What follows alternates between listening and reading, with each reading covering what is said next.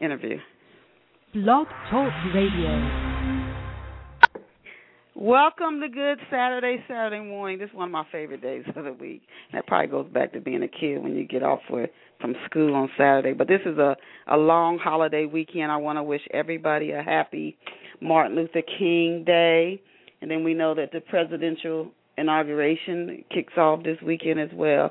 So uh, uh, it's a lot going on. And again, happy Martin Luther King Day. I'm I'm I'm so grateful and appreciative for what he and and others during the civil rights and before that movement did that opened doors that I have been able to walk through. So I, I'm truly appreciative for what they did. And I want to thank all of you to uh, welcome you and thank you for tuning in to Blog Talk Radio's Off the Shelf for this Saturday, January the 19th. Can you believe we are like more than halfway through this first month of 2018? Time just gets on by, but it is an absolute joy to have you here with us. And I keep saying that our listener base just keeps climbing. We're we're in our ninth year and the, I remember the early years. We had a few listeners, and it just keeps growing and growing and growing. And I, I, I appreciate you. I can't express it enough how much I genuinely appreciate you. For those who are tuning in for the first time, I want to introduce myself. I'm your host, Denise Turney, and as I always say, I'm coming to you live from Philadelphia, Pennsylvania, the city of brotherly love. And again, thank you for your support and don't let you don't want to let one more day pass trust me this is a uh, you're going to love this book you don't want to let another day pass before you pick up a copy of love pour over me and what do you get when you buy love pour over me you get mystery and romance and friendship high chasings and loads of entertainment and conflict enough to just keep you turning the pages and wondering what is going to happen next this powerfully moving book that you can add to your book collection today. You can pick it up at online and offline retailers anywhere amazon.com barnes and noble google books ebook it walmart etc and if you don't see it on the shelves you just ask the clerk for it and they can order it for, for you because love pour over me is carried by the largest book distributors in the world it is a book you're really, really going to love. And now let us go and meet our very special off the shelf guest.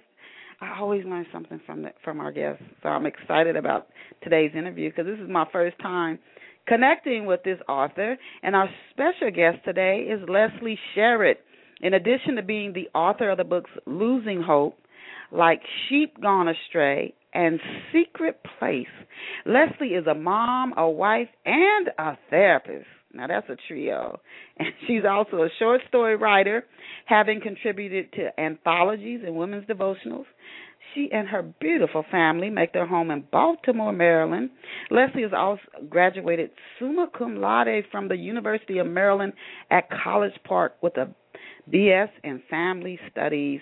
She is a master's in clinical work from the University of Maryland. An accomplished woman. In addition, Leslie has studied writing at Johns Hopkins University, and I'm absolutely sure that she would love it if you visit her online right now at Leslie J. Sherritt, L E S L I E J S H E R R O D dot W I X dot com forward slash L E S L I E J S H E R R O D and then the number sign. And she might have a shorter URL that you can use to, to, to connect with her, and if so, I'll ask her for it. Welcome to Off the Shelf, Leslie. Thank you so much for having me, Denise. I'm excited to be here this morning. And I'm so glad you took time out of your day to be here with us, and we're going to give our listeners a treat. Uh, uh, uh, thanks to you, Leslie Sherritt. To begin, is there a shorter URL that people can connect with? Yes. You? Okay. Yes, actually, there is just um just my name, LeslieJSherrod.com, and um, it will take you right to my website. There we go. LeslieJSherrod.com. That's the one. That's that's yes. left to remember. All right, to our listeners, LeslieJSherrod.com you can go over there right now if you're on the internet even as you if you if you dialed into today's show you can go over there right now check out our website or book excerpts read her bio learn more about her even as you listen to her share even more about herself and her books here on uh, off the shelf To begin, Leslie, what what prompted you to study writing and at a, such a uh, esteemed university, John Hopkins University? What what what what, what prompted you to do that? But you know, I've always loved to write. I, I remember being in second grade and having an assignment um where I had to write a paragraph about my best friend, and ever since then, I've just fell in love with writing. It was something that I knew I always wanted to do. Didn't realize I would actually have a chance to do it and um have it published. And at the time that I went to um Hopkins, I just took two courses there in the writing program, and it really just shaped my mind on how powerful the written word could be and how you could really study it almost I won't say as a science, but just really trying to fine tune my craft. I'm mm-hmm. a firm believer that as a writer you have to just keep studying the craft of it and, and um I, I know for me with every work that comes out there I just want it to be even better than the one before. Uh, yeah, so that, that's you know, what's important to me. I, I appreciate that you you you you mentioned that early in my career and I'm not sure if this was for you and other off the shelf listeners, whatever you know our listeners are doing, even if they're not writers and they're in some other form of business or another vocation. But um I, I felt like it would just magically come together. And then as I've gotten older, I've realized, like you said, you have to hone and polish your craft. I don't care what it is you're doing. If you create computer code or whatever you do you have to or fashion design you have to keep working at it to to become better at it it's not as magical i don't think as i once thought it was Mm-hmm. it certainly can still be you know you can get uh things that just come to you that are excellent but it also takes um focus and concentration and, and, and work in what ways has studying writing and i'm gonna and i want to ask you this i was at a writer's conference and somebody asked, "Do you think we should people should take these masters in creative writing uh degree courses?" And they were kind of either way. Uh they said in some ways they thought it could it could influence your writing too much and maybe even make it a little stilted. And then some people said no, they think it was good. But I, just based on your experiences, in what ways has studying writing at the post-secondary level how has it influenced or helped to improve your fiction and nonfiction writing? Okay. I think well, as I stated, I took two courses and one thing that I really noted, um, one, the critique format of working with other writers because writing can be such a solitary experience. Yes. You put something down on paper and you think it's the best thing since sliced bread. Yes. And yes. it's good to have some feedback, you know, just yes. to have someone um outside your circle or just other writers you know it's good to have family and friends but other people who have that bend of writing to them can sometimes help you flesh things out help you um just see your own work through other eyes but you also do have to strike that balance because um at the end of the day i, I almost think that every writing rule at some point has been broken yeah um you still have to find your own voice and be comfortable enough with it that you that you are able to claim ownership on that final manuscript, that final edit. So it's finding that balance between getting feedback and still telling your story. I think that is really important. And even now, um, uh, you know, I still try to just stay in close contact with. I have some really good writing friends of mine that I know I could shoot something over to them, and, and they'll give me honest feedback. That's that's so much. That is, it's a very important part of the writing process. Yeah, you know what you you uh, you made me chuckle. Again, going back, I've been writing over thirty years, but I can remember. It, it, I don't do it like I don't even know if I do it much at all now. But in my early years of writing, I just thought everything I wrote was just fabulous. It was just the greatest thing. And I've gone back years later and looked at some of my early writing, and I thought, oh my god. I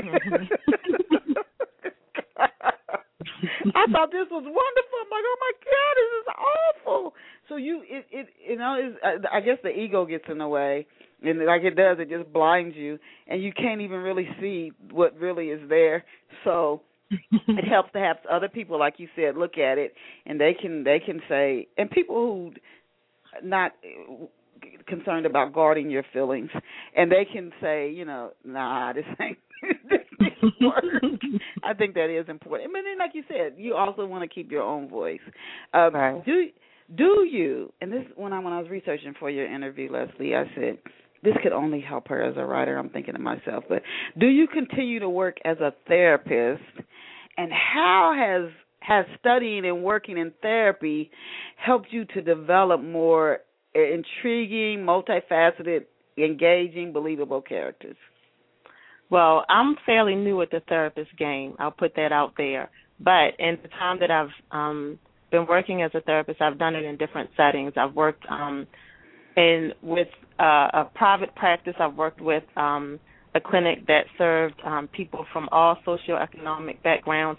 And right now I'm working in a setting where I'm working mainly with young people who are seeking to um, get their GEDs or going to work study programs. I'm there as a mental health clinician, and I think that w- one thing that strikes me, whether you're writing, whether you're working as a therapist, is the ability to be able to listen to people, to really hear where they are, to hear what they're saying, and that's a really hard thing to do, to really be present and really be paying attention to what someone's saying and for me as a writer that that's important because as i'm shaping a character as i'm trying to write out what they're going to do what they're going to say i really have to listen to that character and i hope that doesn't sound crazy but i have to really pay attention to the subtle nuances of the character to be able to write out what their story is and for it to be believable and to stay true to who they are i've i remember um in my first novel, like Sheep Gone Astray, I had an entire chapter that I ended up removing because I realized that it wasn't true to a character. It's something I wanted her to do, but it was something she never would have done. So just the ability to really be able to listen to get somebody that is just so key to um just just to this field overall. You you just answered one of my next questions. she just answered one of the next questions. Not this one, but the one after this one I was going to ask, but now I'm not going to. But which did you start writing first? Short stories, devotional essays, because you do a lot of different types of writing, or novels? Which did you? Oh, um, I started actually um writing po- with poetry when I was oh, in okay. high school. I would be sitting in class, and after I'd finish my assignments or whatever, I would just start writing poems. And I had a whole collection. And in my mind, that's all that I wanted to do was just write poems. And my mother just encouraged that um with me. She would, you know, let me get into contests and do different things. And she always said, one day you need to put your poems in the book. And that is something on my to-do list. And yeah. um as I started um college, I fell in love with the short story. I remember taking even though I majored in family studies, I probably should have just went ahead and majored in English or creative writing because all of my electives were in English or writing. Wow. It clicked in my mind, but I I remember a professor saying a short story was just a thesis creatively written. And mm. that Hmm. just struck me. And um I fell in love with short stories. Um uh James Baldwin um Sunny. I can't think of the name oh, of it. But Sunny's there was certain, Blues. Yeah, oh. Sunny's Blues, and Ooh. I just fell in love with with short stories. So then that became my focus. I never imagined myself writing a novel, and it and to be honest with you, it wasn't until I had um written like a chapter or two of my first one that I realized that I was starting a book. It it, wow. it wasn't even something that I was um necessarily aspiring to. It just mm-hmm. it just started developing on its own. Um but for me I, I i feel like all of those different types of writing whether it's devotionals or short stories they all draw something different parts out of me that i really just you know enjoy having that platform to present aren't we so multifaceted when you think about all the things and when we have the courage to do you see how endless limitless timeless multifaceted we are it's just amazing uh, and talking about like Sheep Gone Astray, your very first novel. Can you tell our listeners here at Off the Shelf who is Anthony Murdoch? Anthony Murdoch, he's a good guy. He is um very upwardly mobile, professional, and he has come to a point in his life where he believes um he believes God has a call on him to be a minister. And in so doing, his focus has now changed from pursuing um, what he thought would be his career and really pursuing what he believes God has called him to do. And in so doing, he becomes mixed up in a whole big scandal involving money. and it becomes it really reads like a mystery in that you're not really sure who's behind everything and he's trying to stay a step of, a step ahead to figure out how he got sucked into this scandal and how to um just um be able to deal with it so he's married to a woman who is not necessarily in agreement with what he wants to do at this point in his life um so there's some friction tension with that as well so um, like I said, good guy just made some bad decisions in his past that are now coming back to haunt him in a big way. Now he's he starts to change his life based on what you said, and that sounded very interesting to me. He starts to make these changes after he feels like God's calling him to do something. Right, and at the point, um, his wife is not on the same page with him. So of course you have this whole entire relationship dynamic that is coming into play.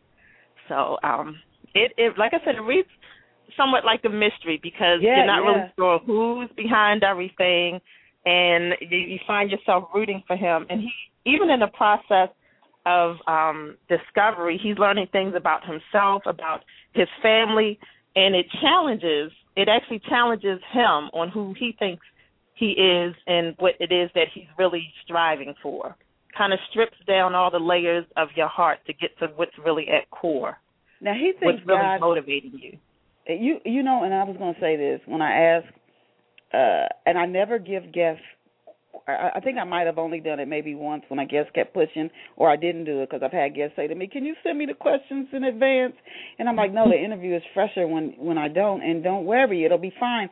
We get so scared about making mistakes. We get so scared about how other people are going to perceive us. It's fine. It's fine. You don't need to get it in advance. that said, I don't send guest questions in advance, and I'm always intrigued when I ask people to describe a character or to give us a synopsis of their book, how authors are so connected and familiar with their characters. I mean, I don't give out questions in advance, so the author will just write like you did, bam, right off the bat, give a good description of their character. They're familiar with their characters, they are close to them, and that's why you're able to do that. Now, you said that there's something. Anthony feels like God is t- telling him to do something. And sometimes we know that that can be God, and sometimes it's just insanity. what, what causes what causes Anthony? Is he very religious? What causes him to make a choice, Leslie, that could possibly put him and his entire family at risk? Well, you know, sometimes I see it. Like I, and this. I want to just not to interrupt you, but and is he gullible? So that's a two part question. I don't. I, he strikes me as a man who, once he has really decided to do something, he's going all out with it, and that that was one of the reasons why he was successful in his field. He he didn't really second guess himself. But in this particular story, he does begin to second guess certain aspects of what he's doing, just because the costs are high, and um, you know when you're at a point in your life where you have to really weigh what you're going to do against the cost of what it is going to cost you because a lot of times the passions that are in your heart that you really you know your purpose that you're called to do they tend to come with some level of sacrifice yes and and it it you really have to sit there see a lot of times people think about goals and being successful and they think Ooh. of all of the wonderful things that come with it but very few people think about the cost of success oh. there is a cost to it there's some mm. things that have to be sacrificed. And sometimes it's not always a material thing or financial thing. Sometimes it might be someone in your life. Sometimes it might be something in yourself. You yes. know, we get caught up on the outside things, but there might be some things in you that need to be dealt with. Oh. That in order to get to that place of success, mm. something needs to be ripped down in you. And and that's a cost too. So he's really at a point where he's looking at, at, his relationship with his wife. He's looking at his own belief system, um, what, how he defines success, because that's a big thing right there too. And um, like I said, he's found himself in a scandal, and it's a matter of figuring out who's behind it uh, and Uh-huh. what is it going to cost for him to be revealed in it. Is he is he is he gullible? Is he naive? Did he not see any? He just stepped right into it. He didn't he was blindsided. He is he a naive guy? It doesn't sound like he is, but Is he? I don't is he, think he's. I don't think he's naive. I think there was a lot of blindsiding um, that happens in the story. You know, you, Things you, that you- just catch him off guard. You know, sometimes you're put in a circumstance and you don't have a chance to really think it through. You have to instantly react, yeah, and that's You- you- where your character comes out. What do you do when you're in a hot spot and you don't have a time, a chance to think? Who you are is going to come out right at that moment.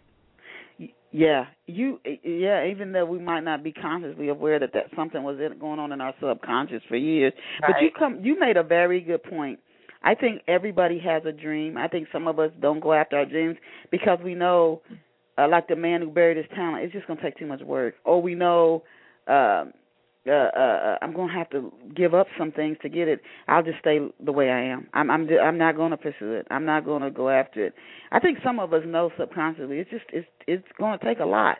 It's gonna take a lot. E- Even though when we are successful, uh, we look at other people who are successful, the Oprahs, et cetera. We say, "Oh, it looks so easy," and read about my my hero, one of my heroines, Harriet Tubman and Joan of Arc.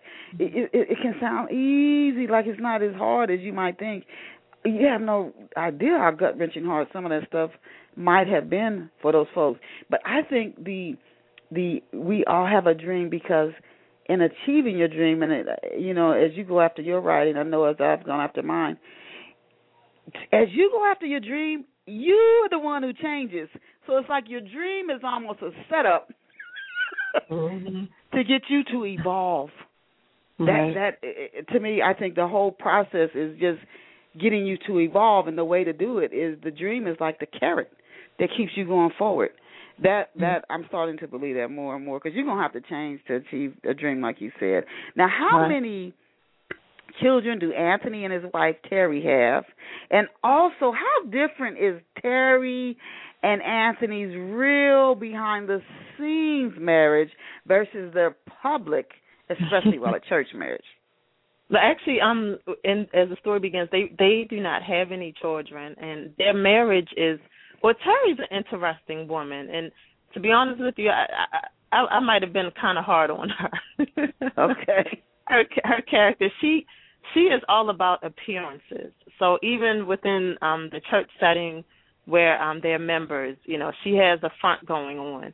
Um the there's a, a older church woman there who's trying to who kind of sees through it and is trying to reach out to it, but behind the scenes, you know, behind closed doors, it's a very different thing going on. Mm-hmm. Um she wants to put up this front, but um even her husband kind of knows that you know they're not on the same page with things.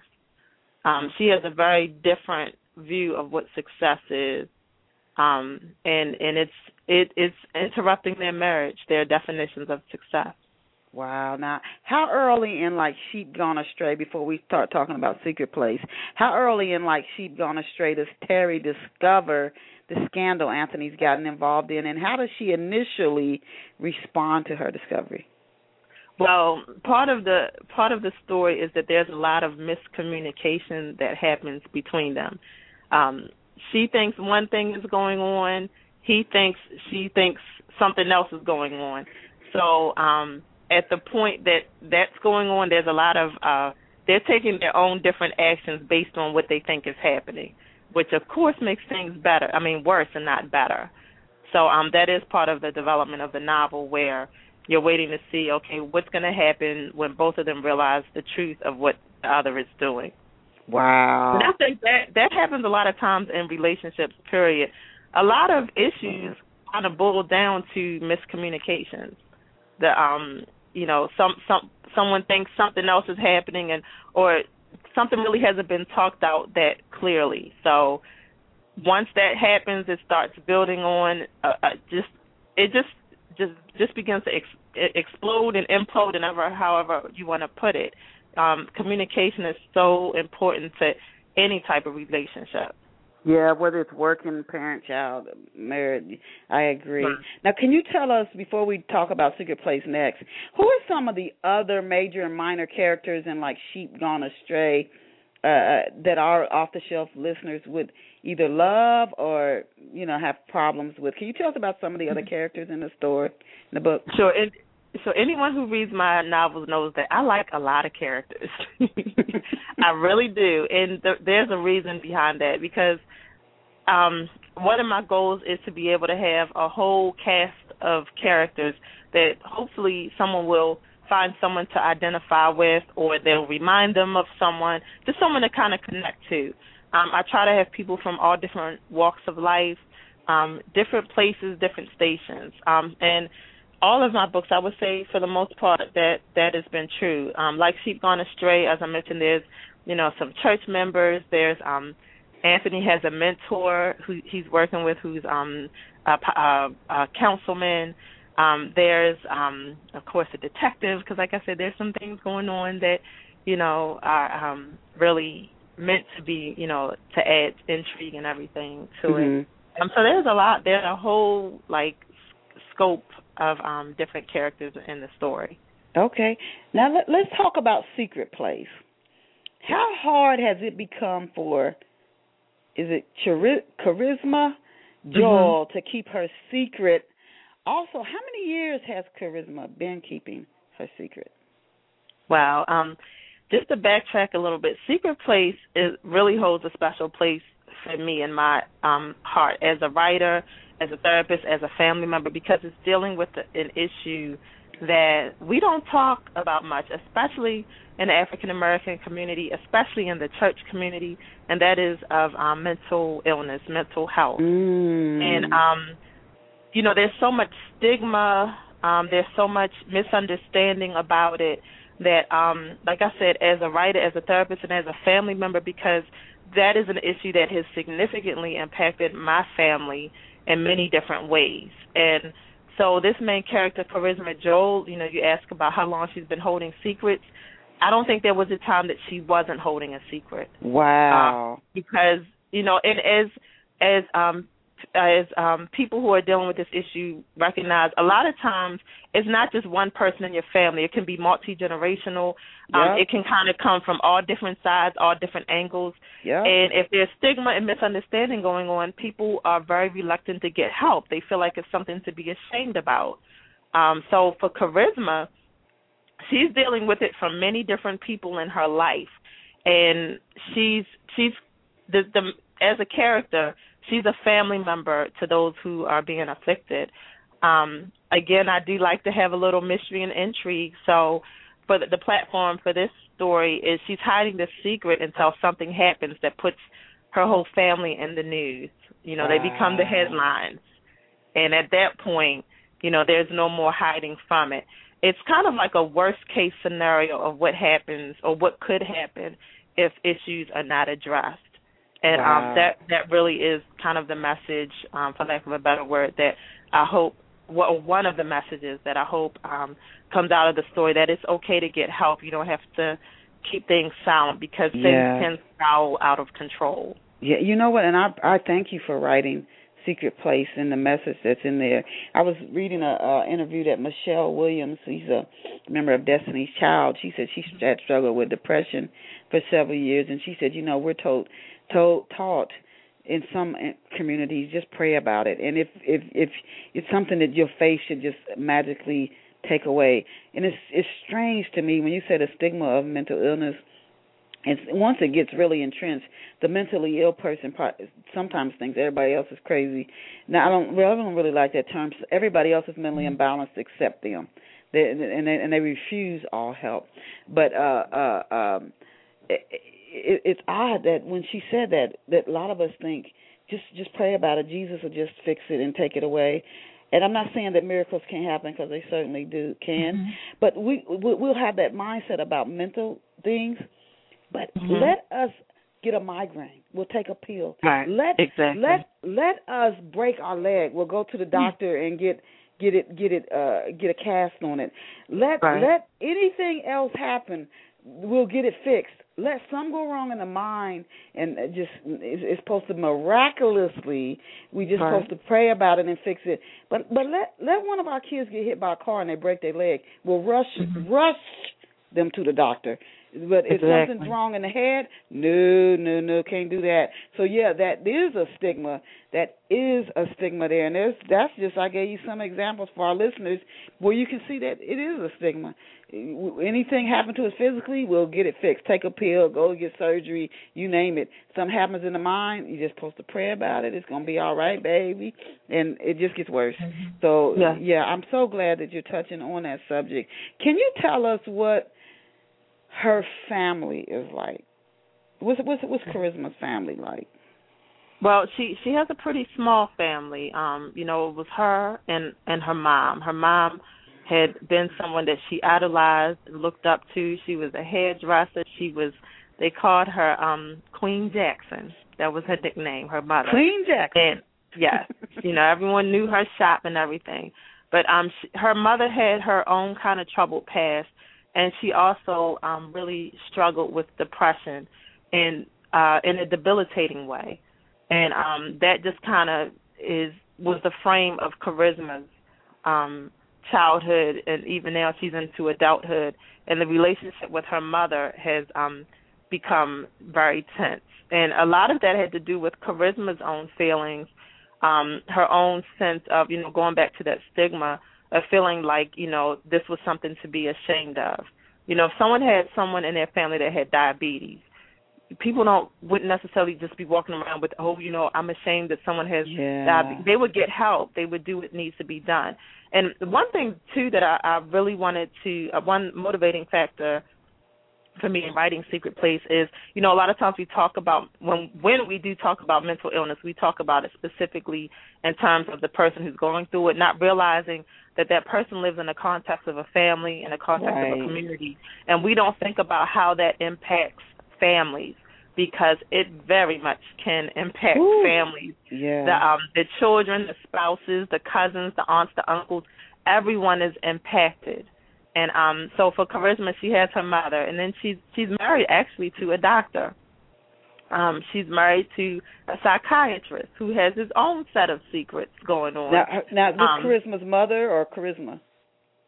Oh, Who's charisma. Married to the doctor? Oh, okay. Charisma is. Yeah, so she's she's married to a doctor um and really the uh, a big part of the story is dealing with her her husband um who suffers with depression and because he's a doctor a mental health professional he really is against getting help because yeah. he feels like it would be you know here he is the doctor why should he have to get help you know he he should not even be struggling with this in his mind and then um it is you know there's the context of the church community and I, I felt like that was important to put in there because you know for the very reason that you said that you know you know some people just think oh just pray about it and you know you're yeah. instantly better and I'm not saying that that won't happen of yeah. course you know nothing is too hard for God exactly but it's also important to realize that God puts resources out there for you that very thing you're praying about you might be missing the answer because yes. you're not just using yeah. a resource yeah. that's right in front of you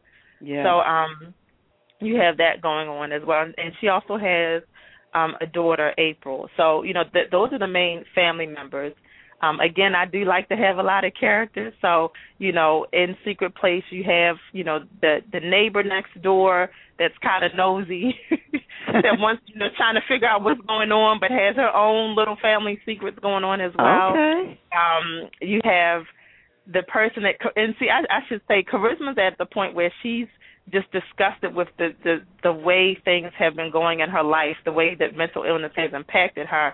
She's been praying about it, hasn't seen an answer, so she at this point has decided to take things in her own hand mm-hmm. and um she kind of turns to another man to see if he can help with the situation, not realizing it's all kind of a setup for something else. Uh, I don't want to give away too much of the story. You are but, leading um, my questions. oh, you lead, you are leading right into my questions. Yeah, I was going to ask you next. I'm like, she just leading into my questions. She just leading that into another question.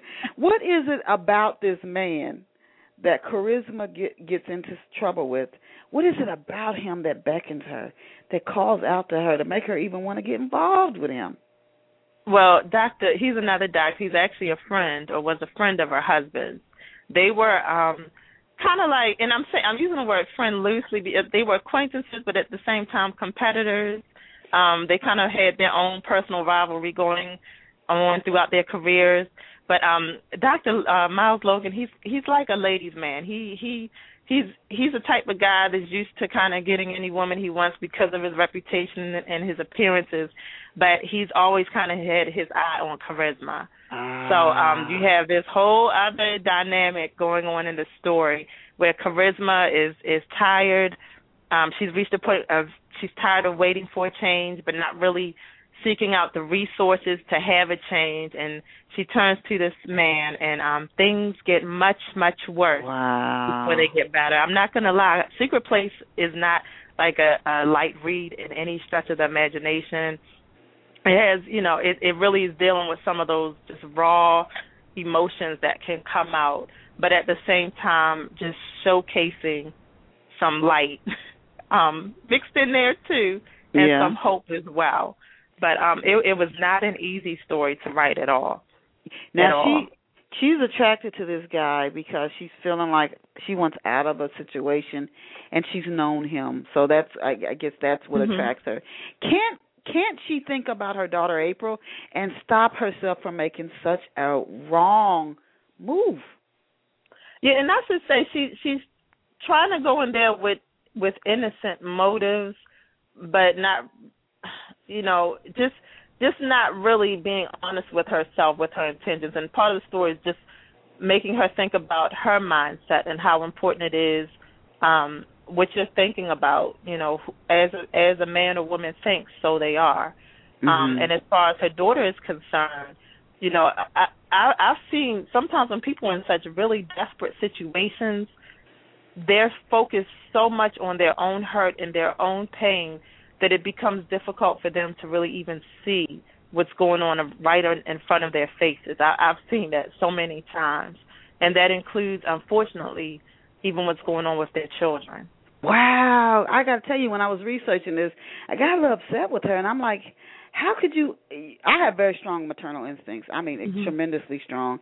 So I'm thinking, how could you not think about your daughter and pump the brakes? And, mm-hmm. and, so I guess you're saying she's so caught up, she just could. I I just found that like fascinating. Yeah, and I I agree with you. It's it's not an easy thing, and it's not an admirable necessarily um trait that I even have with the character. But unfortunately, that can be the reality sometimes when people are are so trapped in their their pain, they're so trapped in their situation and and desperation that some of the basic thing of just being aware of those who you are meant to protect and you know it it it just becomes frazzled and that's the danger too of not addressing a mental health problem in your household because again it does affect everybody so if it's not addressed it's going to affect everybody wow yeah i'm i'm so glad you keep saying that uh if you have a child that you know something's wrong with get them help as soon as possible because one thing about the brain it it it it becomes more adept better and better at doing something the longer it does something so if the brain is going down the wrong track mm-hmm. uh if you don't stop it it's just going it is like a car or a train it's going to go that much further down and then when you do arrest it it's going to be that much further of a journey back mm-hmm. that much further back so I, I would say to anybody, you notice something wrong, it's, the sooner we know it with, with with with tumors and stuff, the sooner you can arrest it, the better. You know, the, the, putting it off, it just, you you could see somebody who just you know, like, oh, I had a cousin who talked to themselves or whatever, or they were depressed, and then now they can't even get out of bed right. years later. The, yeah, it's a known fact. The more episodes of depression you have, the more episodes you're likely to keep having. Yeah, and it's important to not only um, get the help and treatment, but even if you're feeling better, to still stay in touch with those resources, to have a counselor that you're checking in with. Because uh, if someone is genuinely dealing with depression, and I'm not just talking about having a bad day, getting blue, but you know, a, a clinical level of depression, that thing can just smack them out the blue. Wow. You know, and not even have a good reason necessarily. You know, they just start feeling down and can't even put their finger on it Um, so it's important to stay in touch with those resources that God has placed around you. Yeah, whether because, it's a counselor or you know yeah. whoever it is. Because it's not a it's not a slight on on a person. It's actually no, it it's something going on in the brain, and that's that's uh, to, to understand that again. You talk about a tumor, you talk about something in some other part of the body that's happening. We know it mm-hmm. could cause something. So can if there's something going wrong in the brain. So it's no it's no hit on a person. You just want right. to love yourself and, and get yourself the care you need. What have readers been telling you about Secret Place?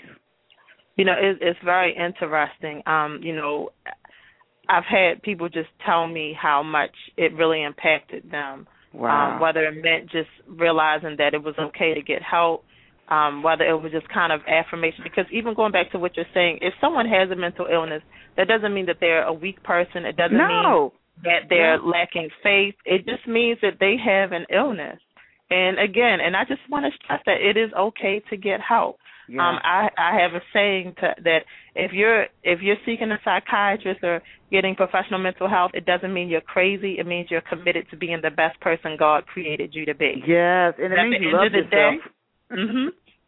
Because you know, for you to stay on track on and, and on point on your purpose, on the things that you're supposed to be doing in life, it all starts with your with your mind. If if you're not yeah. in a state where you can even think straight or get out the bed or you know eat your meals or you know if you're hearing voices or you know obviously uh, you know something of that nature you need to do what needs to be done to yeah. help you so that you can you know help those around you Mm, um, you're sharing some wonderful, wonderful information that needs to come out more and more and more to where we again see a mental health or a brain illness the same way we would see something wrong with your arm or your leg. We we we need to get there. Uh, was it easier or more challenging for you while writing Secret Place, your second novel, than it was your first, like Sheep Gone Astray? Which was easier for you to write, the first or the second book? Oh, the first one was by far the easiest. No, of all of them because oh number goodness. one, when I started writing it, I never even knew it would be published. It was just like fun. you oh, know, okay. it that was it, you know, Secret Place was absolutely just it was very emotionally draining. Um there were things that I knew were going to happen in the book. Um like I said there's an incident um actually a homicide that happens that puts them all in the news. And I knew it was coming. And even okay. when I got there, it you know, it was just it was so draining wow. to write. It, I yeah. mean every chapter, everything. That that story weighed so heavy on me, and and also whenever I'm writing a story, I I've noticed just within my life, I tend to have all these outside factors that always happen at the same time. Wow. And, um, Secret Place was no exception. I remember being halfway through the story, and my computer completely broke down. And at the time that I was writing it, I didn't have I didn't have extra money to go get another right. computer, and my husband um found this big old, you know, the real old fashioned big IBM, yeah, the big Oh, yeah. black box ones. He found it at like a Goodwill, and I I, I had to keep writing, like Uh-huh. I I couldn't even let my computer breaking stop me. Wow. Um, I mean that that was just like one minor thing, but there were just so many challenges just to getting the story done and um out there that Whew. Yeah, it was one of those things. Like I, I had to finish it, even though it was very hard to do. Now, how long after you wrote Secret Place did you sit down and start writing Losing Hope? Oh, it was. I took a break.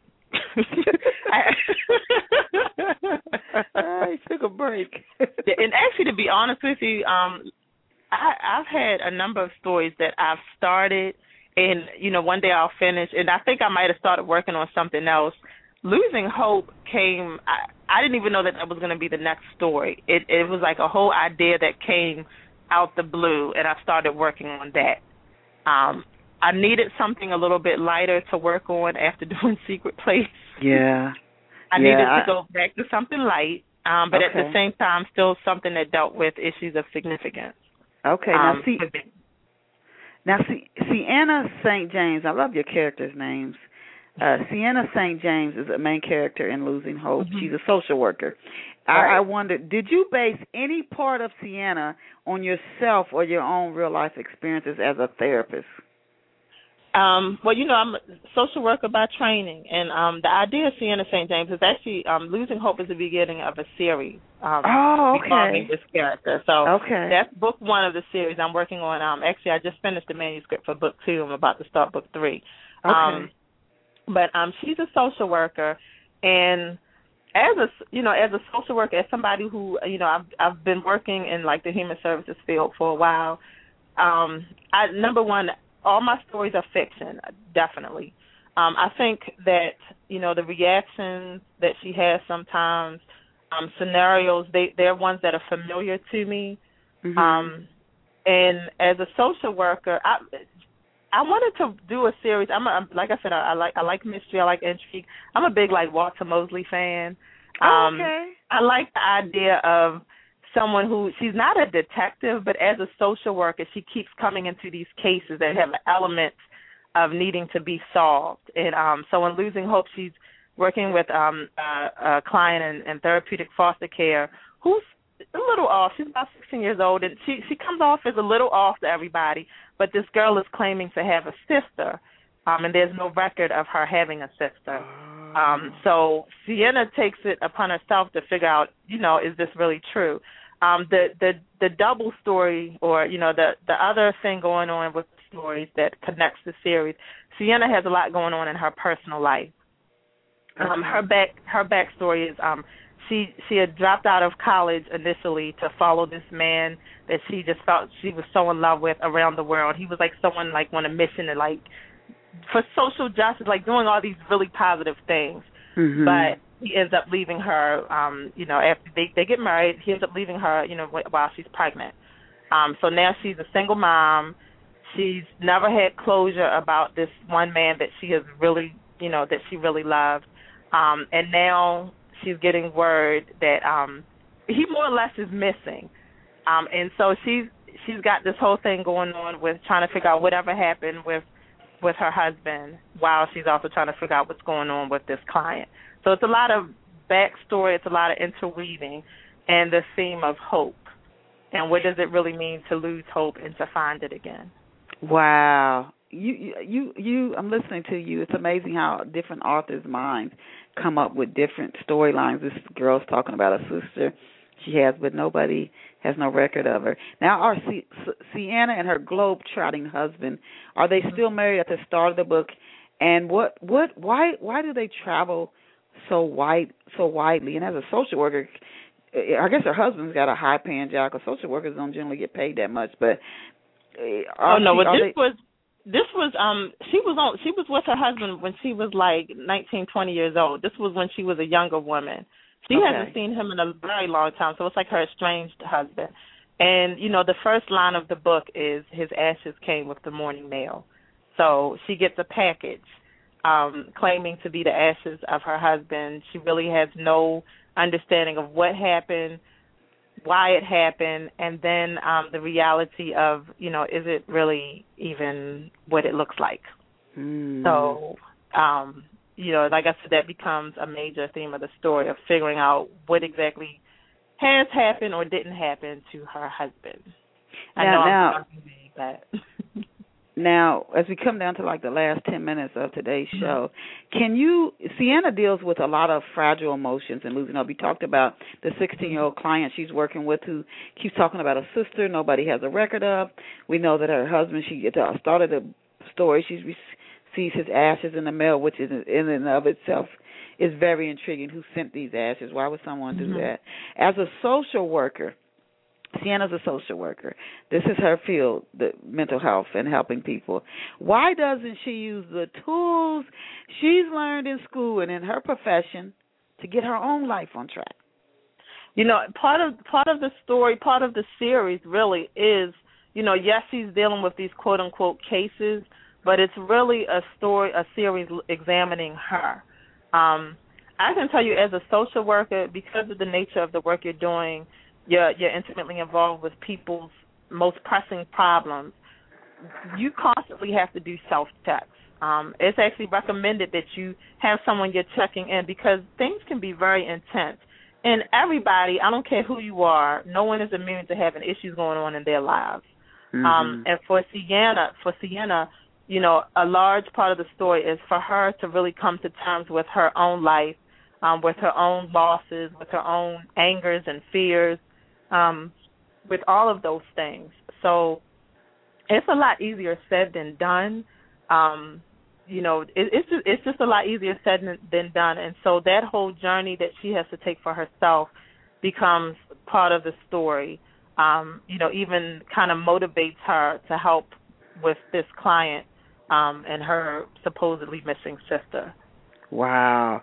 Yeah, you know, just we were we were saying earlier how our egos can blind us to things. We were talking about mm-hmm. writing. You think your writing is so great, and then somebody else doesn't agree, but and then we get offended. It's just it's amazing. So you can help other people, but be blinded to your own issues, yeah, and and that yeah. that is just uh, that which is a blessing that there are, we all have each other to you know in loving ways point out things and give each other advice and suggestions uh that's a good thing or else we who knows how deep the blindness will go but now you were on AOL's Black Voices which is pretty it's a large community what was that experience like and how did you land that feature oh that was with um my first book like sheep gone astray um that was set up by the publicist I had, publicist I had at that time and mm-hmm. it you know it was very interesting just you know doing an interview um just being able to talk about like sheep gone astray and the messages within it um i've i've always enjoyed just being able to um to share about the stories i write and i, I appreciate you and allowing me to um just be be here this morning just to talk about the messages of the book you know i love writing i love um having characters to kind of get a message out and I appreciate you just allowing this platform to be able to talk about that. Well, and I and thank you, and I and I'm I'm appreciate you, you being here because it's the guests that helped to make off the shelf. Um, now, can you tell our listeners about some of the women's devotionals you've contributed to? Sure, I've um, had a couple, um, well, actually several devotionals that I've contributed to the A Cup of Comfort um, inspirational devotional series, Um, one about uh, focusing on women of the Bible and just drawing out practical applications. Um, another one targeted towards um, mothers. And um, for me, as a wife, as a as a woman, as a mom, I know there are a lot of issues that that we deal with, just you know, uniquely that you know come up with motherhood, come up with um, trying to care for the people we love in our lives, and you know, just as just like we were talking about with Sienna, just recognizing where we mm-hmm. might need help with, you know, where we're drawing our strength from. That's important to me as well too. I think that's you you do a lot of it's amazing. You you do a lot of work in the healing field, not only in, as a therapist but also in your writing. It seems to be a common theme that and in your devotionals that's coming up uh uh repeatedly in, in your life. It's like something that you're focused on. We are, to our listeners, as we come down to the last seven minutes, we are speaking with Leslie Sherrod. I want to give her website out again, and that is L E S L I E J S H E R R O D dot com. Again, L E S L I E J S H E R R O D dot com. She has written Losing Hope, like Sheep Gone Astray, Secret Place. Losing Hope is a part of a series. It's the first book in the series she's worked. She just finished the second book and getting ready to start on the third book uh, in the series. So you can look for that as you get to to know um, Sienna and some of the other characters in Losing Hope. You can follow them uh, through their life's journeys. Now, can you uh, can you when will you can you let us know when your the second installment or series of Losing Hope. When will that be on the market? Sure, that should be out um, this fall. In the meantime, I'm actually about to start um, what I'm going to call Sienna Shorts because again, I do love short stories, and okay. I really like this character. I want to start um, a series of short stories um, that I'm going to be putting on my website um, within the coming, you know, weeks or so. Um, so I really invite um, re- readers to check out my website and come back to it because I, I want to. I'm going to be adding some new things. Um, mm-hmm. You can also find me on. I have a Facebook page which is my name Leslie J Sherrod. um, Twitter as well. And um, my books are available pretty much wherever books are sold. You can order it online at Walmart, um, Amazon, Barnes and Noble, all of the the major retailers. And also, if you want an autographed copy, you can um, order some directly through my website. And you know, I would love to send out a book to you, signed just to you. So. Leslie just asked two more of my questions. oh, I love it, Leslie. if if somebody wanted to ask you to speak at an organization they're affiliated with, how can they contact you?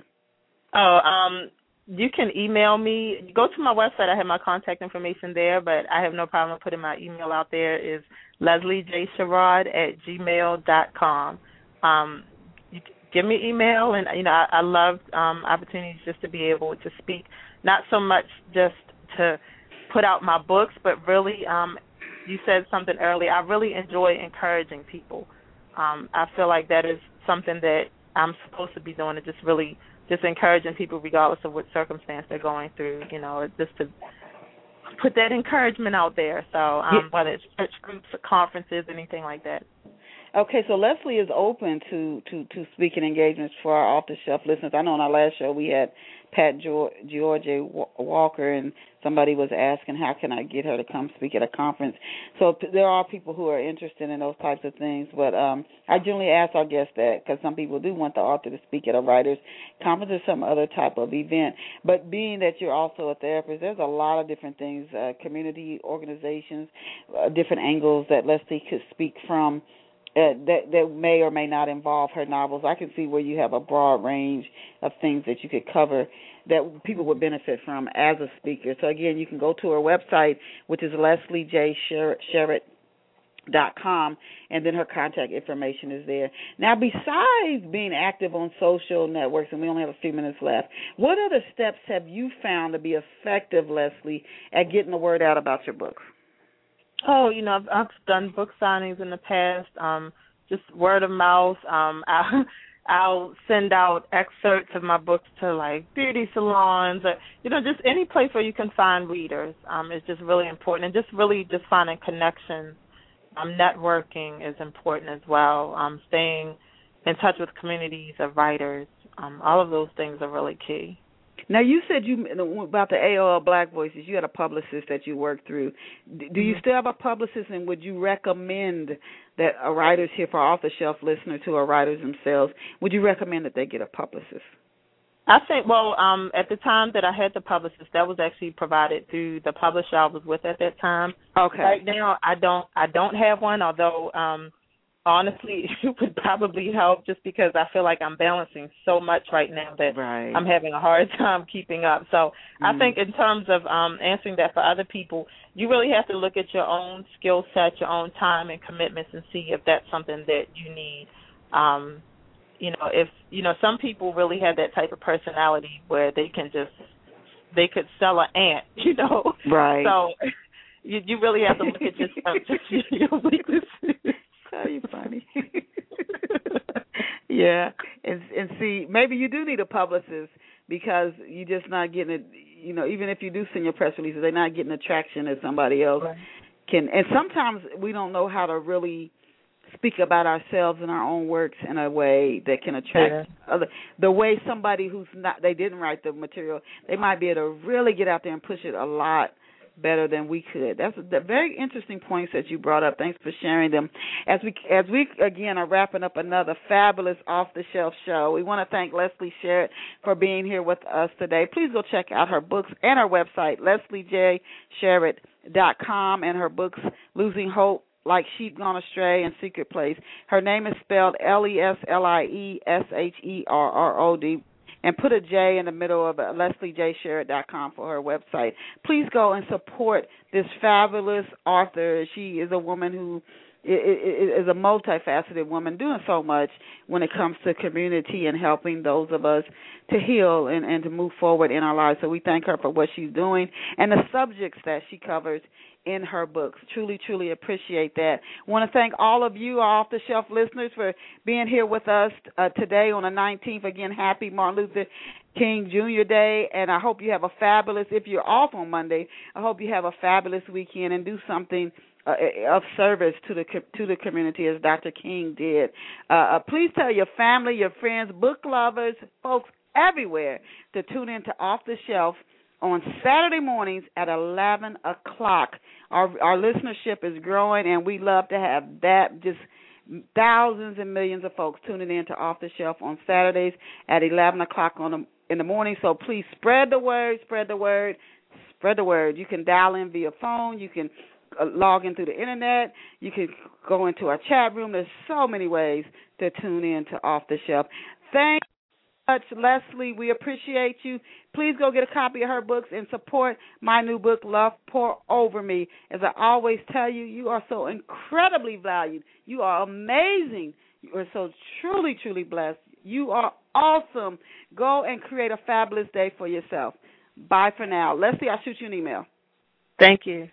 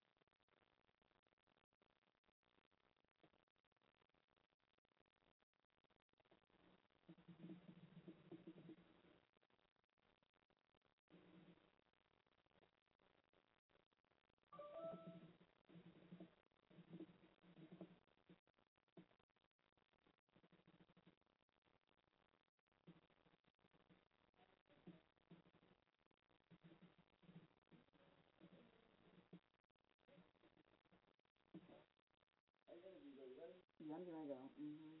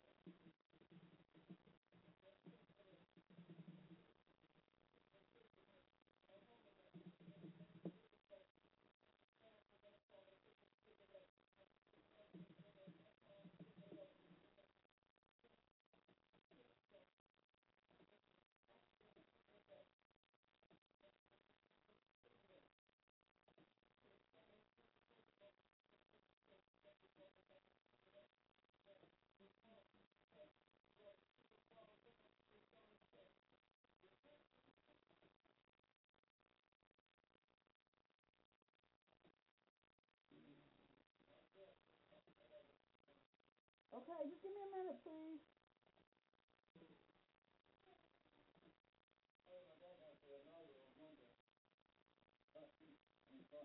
Oh, is he? What is he? Is your nanny gone? That sounds like some of her, Ollie.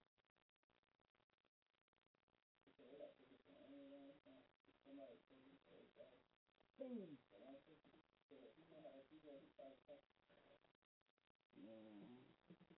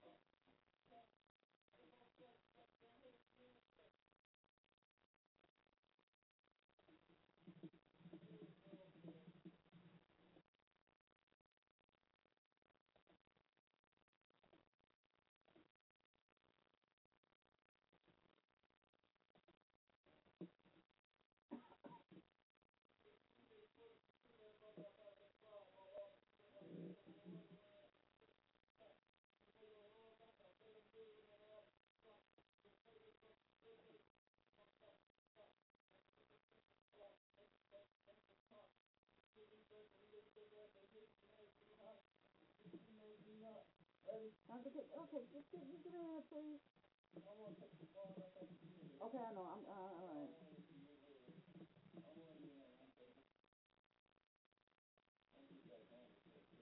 All right, let me, okay, okay. All right, come on, y'all.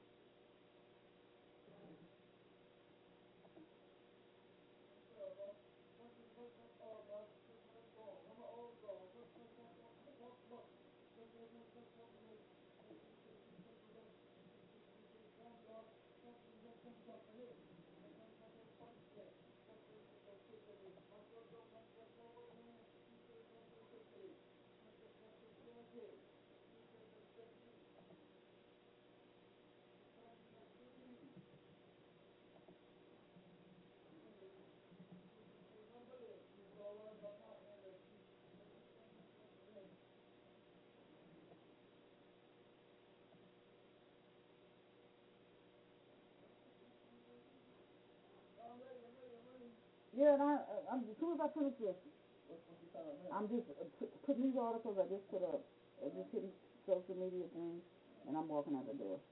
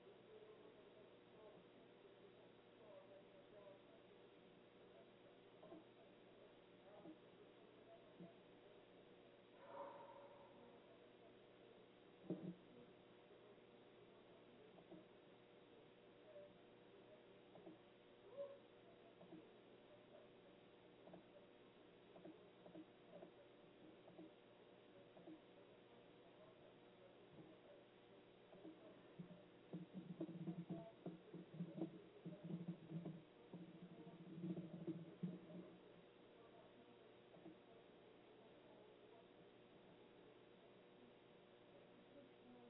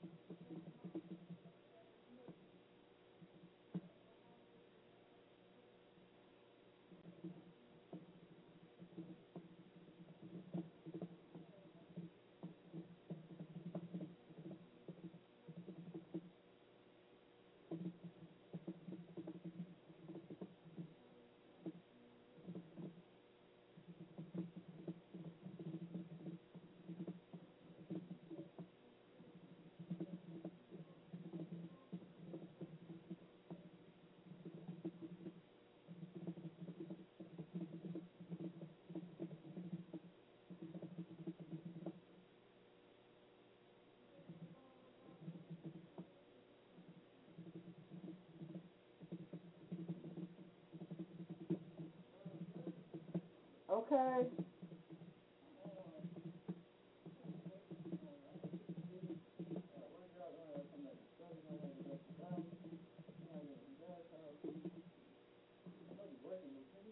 All right, let me go for it.